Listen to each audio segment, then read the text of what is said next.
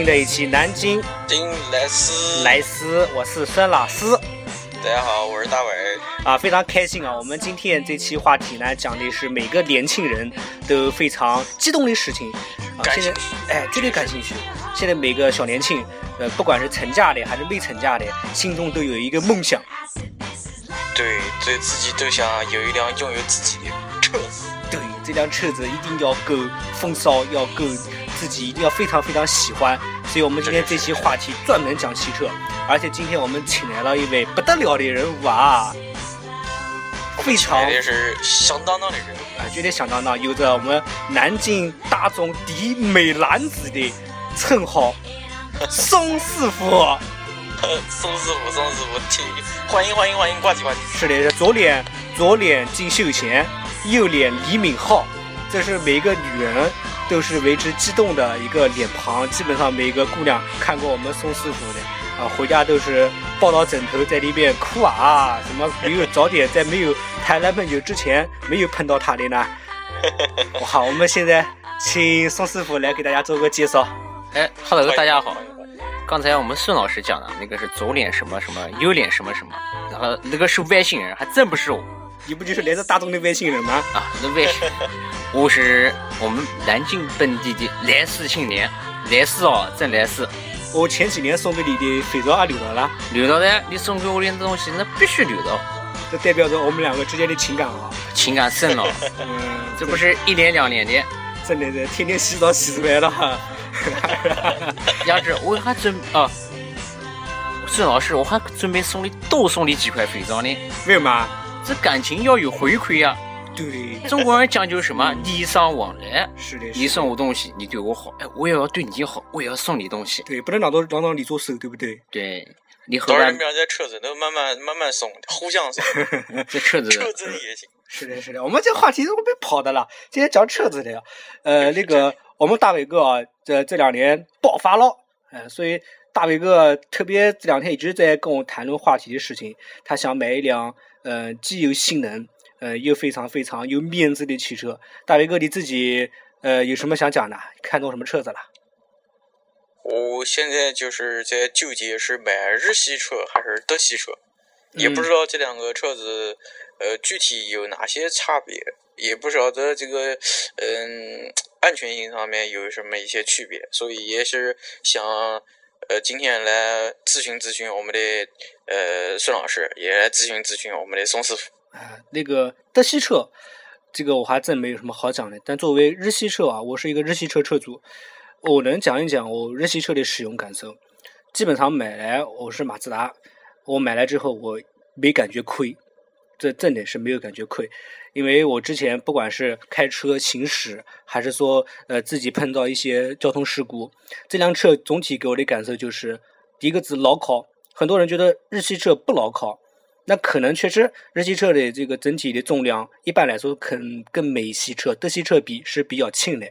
但是我开车，呃，发现那么长时间没有做过说喷小喷小擦压的，这车子就散了。这这个情况，这个绝对不会有。呃，第二个，它的省油方面，日系车省油大家都知道，但现在其实很多国内的一些汽车商家也是在做这个汽汽车省油，包括德系、美系、美系都在做家用车这方面。所以我觉得大家要把这个误区，特别是对于日系车这个不来装危险性的这个误区啊，呃，也是要稍微嗯公平的去看待一下。而且日系车它的行驶也是非常非常良好的，总体给我的感觉是非常舒适的。日系车我上次就坐的马自达，我就感觉和起步的时候还是蛮有力的。哎哎哎，还是日马自达有着这个么一家用车里面的小跑车的概念呢，它的这个动力调校的还是比较足的。对对对，我觉得在起步上面还是给我一定的惊喜的。是的，那今天那个我啊，我们宋师傅他是我们大众的第一美男子嘛，你 哎，你关于一些德系车都可以问问他，他绝对是这方面的专家。呃，正好今今天也是难得遇到，呃，我们也就请请问一下这个宋师傅，呃，人家都讲说德系车这个安全就是肯定是很牢靠的，就是讲到讲到德系车，都是会提到安全。但我也就想正好请问问你啊，你正好也是在车间里面，就是呃直接跟这个流水线接触的，所以我也想问问你啊，呃，你所认识到的，或者是呃能给我们听众解释解释的，呃，这德德系车的大众上面有哪些安全性的一些特殊的一些呃知识呢？哎，特别是能，比如说车子的时候，这个车子还会坏啊，哎呃螺丝不会掉不？哎，真话不会搞一半车子散的了不？掉的老哎，作为一张脸的男人啊，我是就一张脸，没有左边那个什么什么什么，右边什么什么。刚刚大伟，就一张正面呃这主要这里。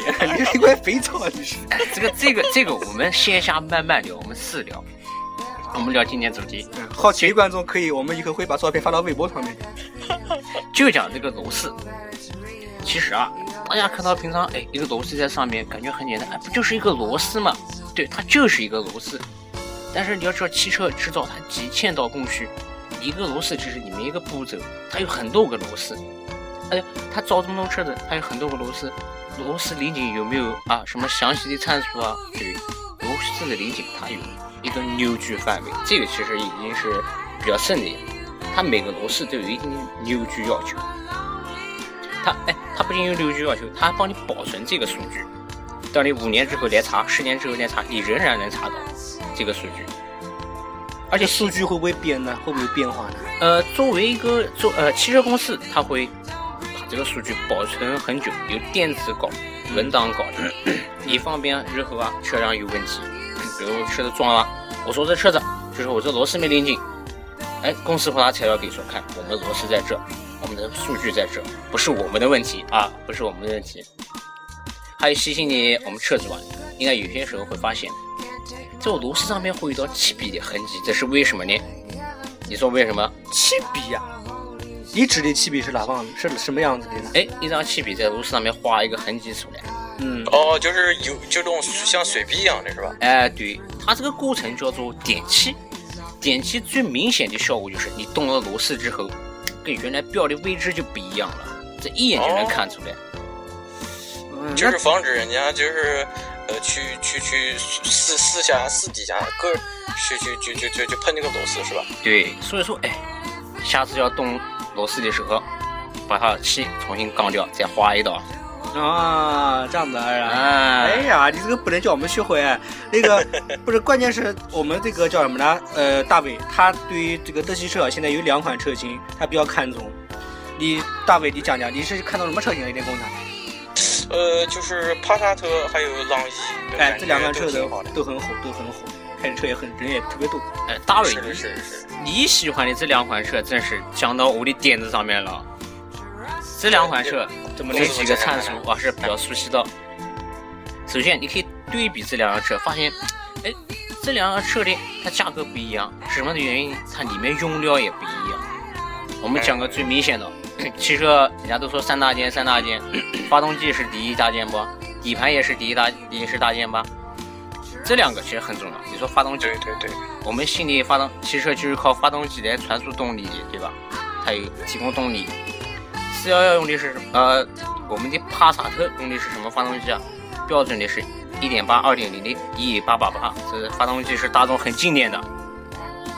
当然还有一点四的和3.0发动机提供，这3.0比较高端了。但我们朗逸用的是什么发动机？朗逸用的是大众代号 E A 二呃 E 幺幺幺，这已经是老款。其实我们如果有朗老款朗逸听众，可以发现啊，这个现在发动机跟以前不一样，它现在用的什么 E 二幺幺的代号的发动机。这两个发动机啊，二幺幺的什么区别呢？二幺幺它的哎，它省油，嗯，省油更轻，更轻。对，功率还能更高一点。这当然当然是大家都喜欢，哎，做东西更好了，有升级了。那讲白的了，对对对就是帕萨特用的是最新的发动机，那么这个朗逸呢，用的是之前技术所生产的发动机，大概是不是能这样理解？对，但是你会发现我们新朗逸上面发动机已经是啊换成新代的了，嗯，也是改良过也是。改进过的。哎，改进过的。嗯，是的，是的，是的。那还有哎，那这个大伟哥，你还有什么想问的？我这汽车，我这汽车不太懂啊，我德系车。是的，那这个对于这个帕萨特和朗逸，呃，对于我们普通消费者来讲，你说从从乘坐的舒适感来讲，你说哪些东西要我们要注意的呢？哎哪些东西可以让我们选择呢？说到舒适感，就不得不提后排。你也知道，中国消费者啊，对于这个汽车后排，对对对是非常纠结的。纠 结什么东西都要改个 L，搞个 L 一款，啊是吧？哎什么加长加长加大，但是大众好像没有啊，不太做这个，哎是吧？你想这个汽车后排啊，后排下面是什么？就汽车两个轮子。你汽车两个轮子的固定就会影响它后排的啊舒适程度，对吧？这个是这个帕萨特，我们帕萨特用的是什么？叫独立悬挂。我们的朗逸用的叫复合型扭力梁悬挂。这两个成本啊还是有的，并且在舒适性方面也能提供不一样的效果。那我要问一下，这这两个悬挂成本，你刚才讲是有不一样，那么是哪个高哪个低呢？呃，独立悬挂它的成本来说是比扭力梁这种复合型扭力梁的成本是高。价位嘛，你是不是也很想知道？哎，对我真想知道，哎，讲讲讲，哎，一说到钱，大家都关心了。那必须的。对对对对这个钱，这个价格大概差到五千到八千块钱。这就是成本上的一个差距了。对，这个成本是在这个范围。嗯，那这个独立梁和扭力梁，它们两个之间的这个特点不同是在哪边呢？其实不同，从结构上面能明显的看出来，但是在乘坐上面的效果体验，我们怎么讲？就像 两辆汽车，一个它是这种复合型扭力梁的，还有一个它是这种独立悬挂的。它在过这种减速带的时候，汽车后排会有震动效果，所以它的震动效果反馈出来就是，哎，独立悬挂的震动效果反馈到车身只是更少一点，就是震动效果就是车子不是那么抖。哎，不怎么抖。扭力梁的，它就啊，你效果全出来了，该怎么抖怎么抖啊。那车真的效果蛮明显的。哎，我曾经看到那个大众的广告，因为大众广告给我印象很深刻。它里面有个广告是讲的一个一个里面的这个驾驶者开到工地上面，然后工地旁边呢有一个工人正在施工，用那个钻钻钻洞的那个那个钻钻洞机啊，在地上里面钻，然后就就会看到那个车子里面有一杯咖啡，它也在跟着抖。这个这个性能我就讲一讲，跟扭力梁、独立梁它你能不能区分出来呢？是独立梁还是扭力梁？它有，呃，如果你是一辆，我在打个比方，我在后排喝水，我在两辆车里面后排喝水，如果乘坐的是那个独立悬挂的话，它水哎水杯抖动的效果，在过减速带或者地面不平的时候，你可以看到水杯里面抖动的效果是很小的。但是如果我乘坐的不明显，是吧？哎对不明显，如果我乘坐的是一辆这种啊复合型扭力梁车子，你会看到水杯里面不停在抖啊，不停在抖这个水，地面的震动效果能完全反馈到车内。那你觉得哪个更好？嗯，从舒适性角度来讲，那肯定是独立悬挂好。这种独立悬挂能把地面的震动给吸收。哎，我里面不抖了，有谁吸？那帕萨特是不是全系都标配这个独立悬挂呢？哎，对，这也是它的，因为作为一辆 B 级车，它必必须要必配这种东西，它也是全系啊拥有这种独立悬挂的。但哦朗逸，我们讲的朗逸，它也就是全系就是这种复合型扭力梁了。啊，就是做起来比较就是电的那种感觉了。嗯，嗯，那这个叫什么呢？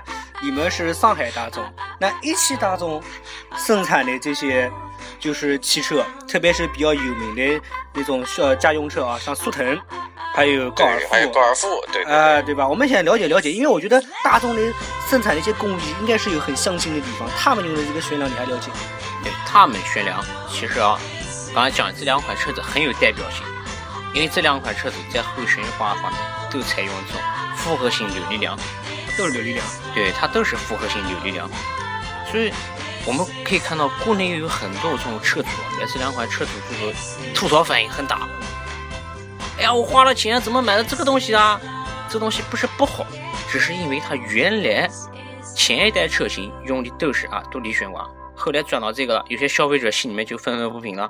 对对对反而改了，哎，反而就感觉变低档次了。对是低档次，因为你也知道，作为消费者，当然希望东西越好，他越开心哎。对对对对对对对，我们花了钱了，既然花了钱了，为什么呃不能享受更好一点的制作效果呢？是的，而且呃，我也发现像那个苏腾，他做广告的时候，我觉得很经典啊，对啊，大卫。那个那个老公去买辆车回来，老婆骂你叫你别说买个这么贵的车，啊，老公还说哎，这个是没多少钱，我就花了这么点钱啊，买个特别感觉特别好，特别惊讶。但好像现在一听对那，个广告还蛮蛮蛮水的那个。哎，现在一听怎么感觉有点坑嘛？哎，这这个嘛，这就是汽车厂家，我们就不说了，你懂的。嗯，看来家庭主妇还是有还是有点眼光的啊。嗯，这个这个妞还是蛮实车的，我们要认识认识。是的，是的，还有电话，电话没有？算了吧。哎，那那对于这个汽车，你们呃出厂的时候，还还会对汽车做出一些什么安全性上面的一些检测？比如说，呃，有没有看看这个车子里面有没有什么呃没没有弄好的啊什么东西？哦，你讲的这个会有的，因为汽车，你想想看，我汽车从我厂里面走出，他不希望把问题带给下面，对吧？所以他在汽车出厂的时候就会有一定的啊安全检查。嗯、我觉得这种安全检查是每一辆车都会做吧？对每一辆车都会做，他也必须要去做，他要保证它的品牌质量在这边。对对对。那你们大概讲一下这个呃安全性检查的一些过程呢？我就跟听众上讲，着重讲一下我们电检。呃，我们简称叫电检，全名叫汽车电路检查。它为什么叫电路检查？它通过一个叫 MFT 的设备，有十五针插口，插在汽车方向盘底下。然后朗逸、四幺幺，你在这两个车，呃，朗逸和帕萨特这两个车里面，你都能找到它这个插口。它把这个插头插上去，一台小仪器叫 MFT 进行检查，它会自动检查汽车的线路完整性，还有控制性。如果有问题，它会立即反馈出来。然后汽车厂商，我们的汽车里面会规定，把这辆车啊拿旁边，我们再把它检查一遍，这肯定有问题。看着蛮负责到位的啊，哎，这个不愧是大品牌。哎这个。这收了人家的钱就要得办事。啊对对对，第一美男子果然不一样。是你是不是这个上班的时候特别在乎自己的形象啊？一天洗几次脸啊？我上我我要跟观众讲了，我一天洗脸得用肥皂洗，其他我都不洗的，我只用肥皂。太他妈仗义了！我的肥皂，我的肥皂是不是起了关键性作用？你的肥皂起了很关键性作用。哎，明天来来我我家拿肥皂。不要烦，以后你的肥皂 以后全给我报了，好不好？好好好。哎，那那你可以跟我们讲讲，就是在这个汽车生产过程中啊，就是我们的帕萨特，像我们的大众和我们的这些国产的这些厂商有没有一些呃区别啊？就比如说比我们国产厂商要好一些什么地方？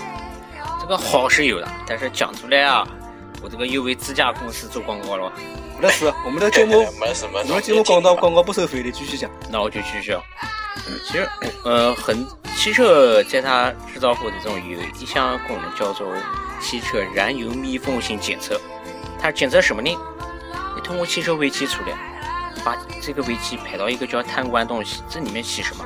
过滤，过滤尾气。同时，它在发动机舱气缸里面有一部分燃油没有完全发挥发挥它的作用，就这尾气中会含有汽车燃油，就是我们讲的汽油。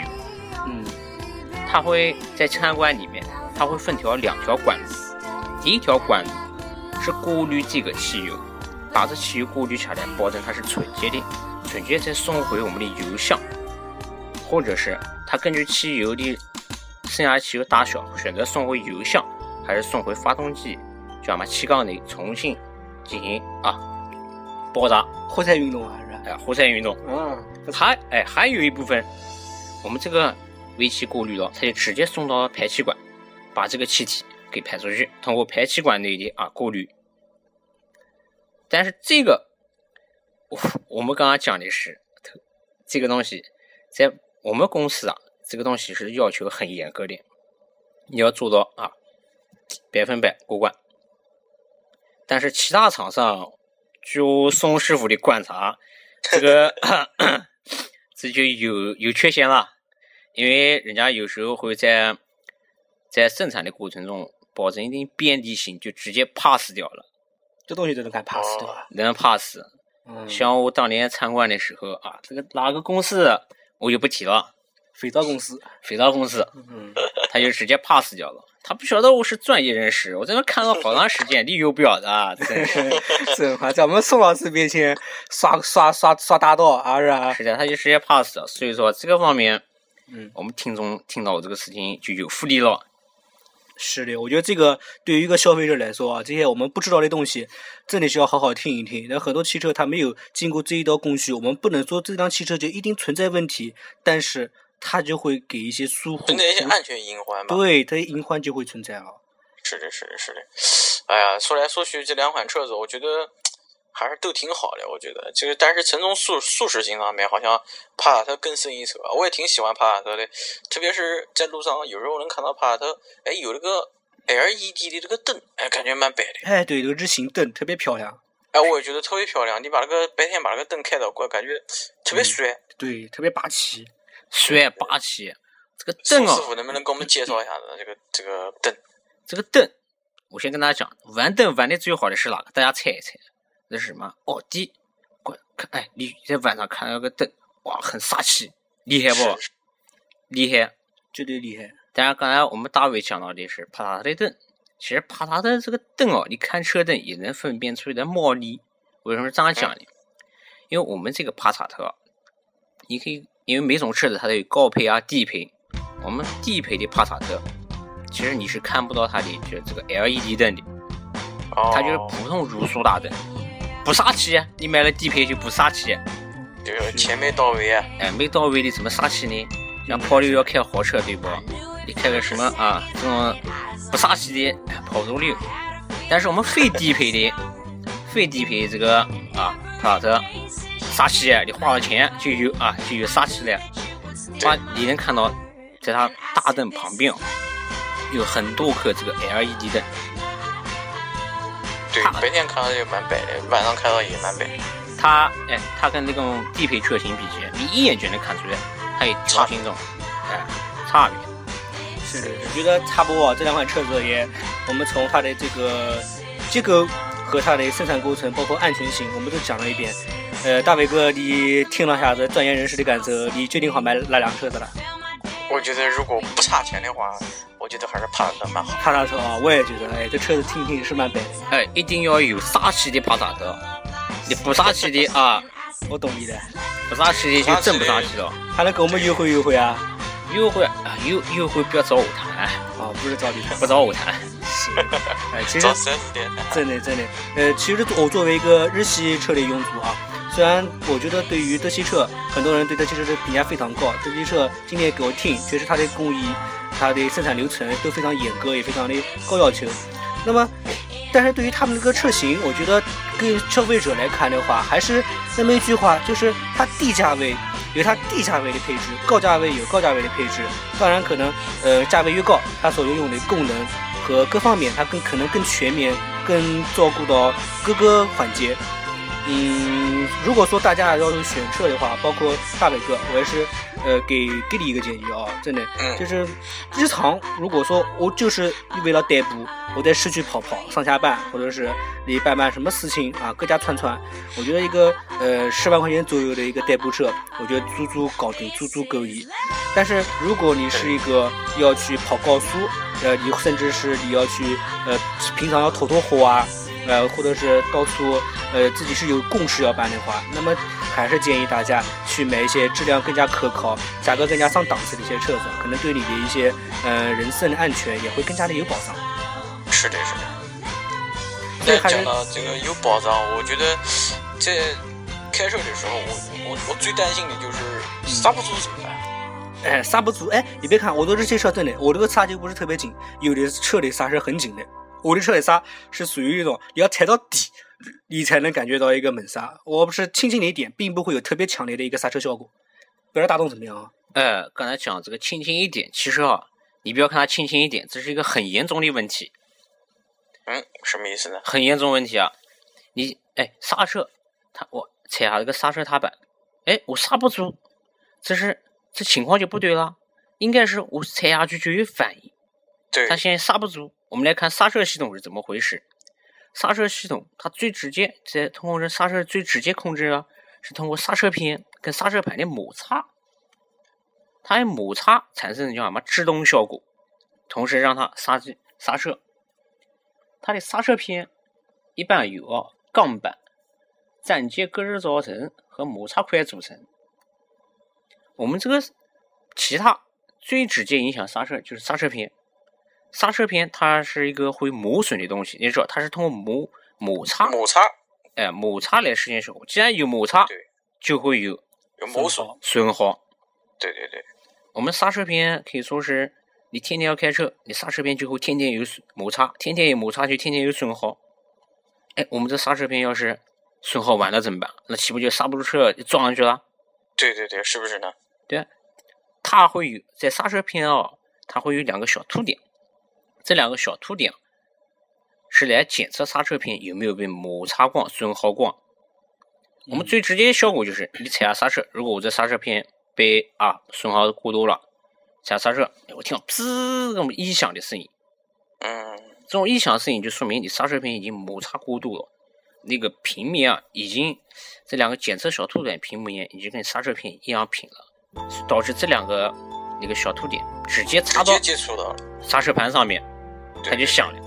然后你下来看刹车盘，你能看到刹车盘上面其实有划痕的。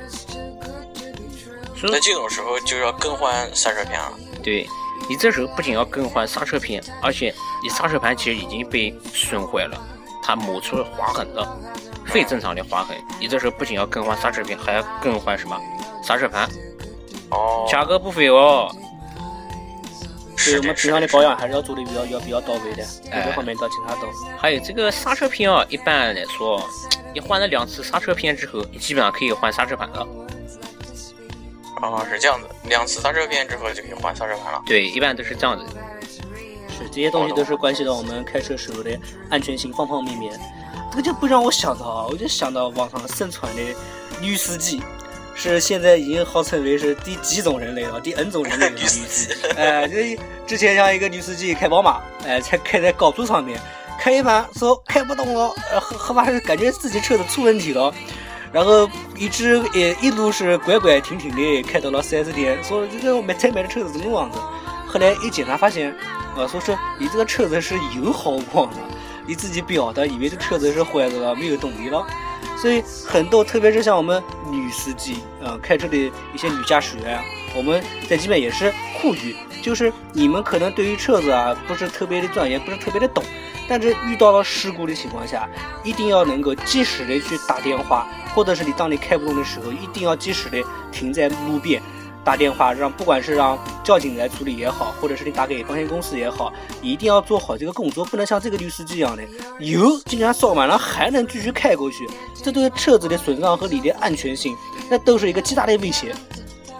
所以啊，油都开光了，呃，油开光，他自己还能跑到四开到 4S 店，都是车子啊得了。所以千万不要让你老婆开车，这是一件很危险的事。哎，你要是没有男人的话，你租一个租一个司机也是好的。哎，刚才说的号码在哪边？说的号码，刚才说的号码在哪边？下个节目再给你问问吧，好好好，好吧？我的号码你记一下子，叉叉叉叉叉。呃不是幺六八幺六八吗？哎这个是另外一个号码。好吧，你这个八。零零八二三八二三吧，嗯，啊，五幺七五幺七零的是的。哎，五幺七五幺七嘛，嗯，好了，我们今天也是呃扫的蛮多的啊，就是希望这期节目给大家所有买车的或者是即将买车的朋友能有一个呃参照，还有一个提醒吧，还有包括提醒一些女司机，如果你遇到了一些危险情况或者对这个车的安全性产生怀疑的时候，你该怎么去处理它？是的，是的，是的。那今天也非常感谢我们的宋师傅，是的，特别感谢宋师傅，第一美男子驾到。是的，是的，这个帅到美女合不动合不拢腿，哦，何不？哎，这个我再强调一遍啊，作为一个美男子，我只有一张脸，我左脸什么什么，右脸什么什么，那是假的，我就有一张美脸。还有，等会儿我要把我的号码留下，如果有听众要找我，我们啊私下聊天啊。是的，他的车很宽敞，应该是足够能塞满三个人也没问题啊。我这个螺丝也很坚硬啊，悬挂也很舒服。嗯，处理感特别良好，是吧？哎，我带你去紫金山兜个风。行行，不能再讲了，我们的山车神，我们的车，我们的节目要被封了，你这样讲啊。你讲什么？谁说要车子呢？我讲的好好的，我带你去紫金山 兜个风。啊，感受一下紫金山车神的美对，丽。蓝蓝青这么美，我们要看看，对吧？对对对，要感受一下我们紫金山的漂对，要感受，亮的风景要。感受。咯正好吱咯吱咯带到美女吱咯吱一直感受咯吱。好了好了，那好，我们今天的节目就到底在这里结束啦。好，谢谢大家听众关心和支持，谢谢。大家有事找我，我是宋师傅，我是宋师傅，一张脸的宋师傅。好的好的好的，以后都找你啊。好，行，那我们今天就在这里跟大家说晚安了啊，好，好，晚安大家，拜拜。拜拜。拜拜。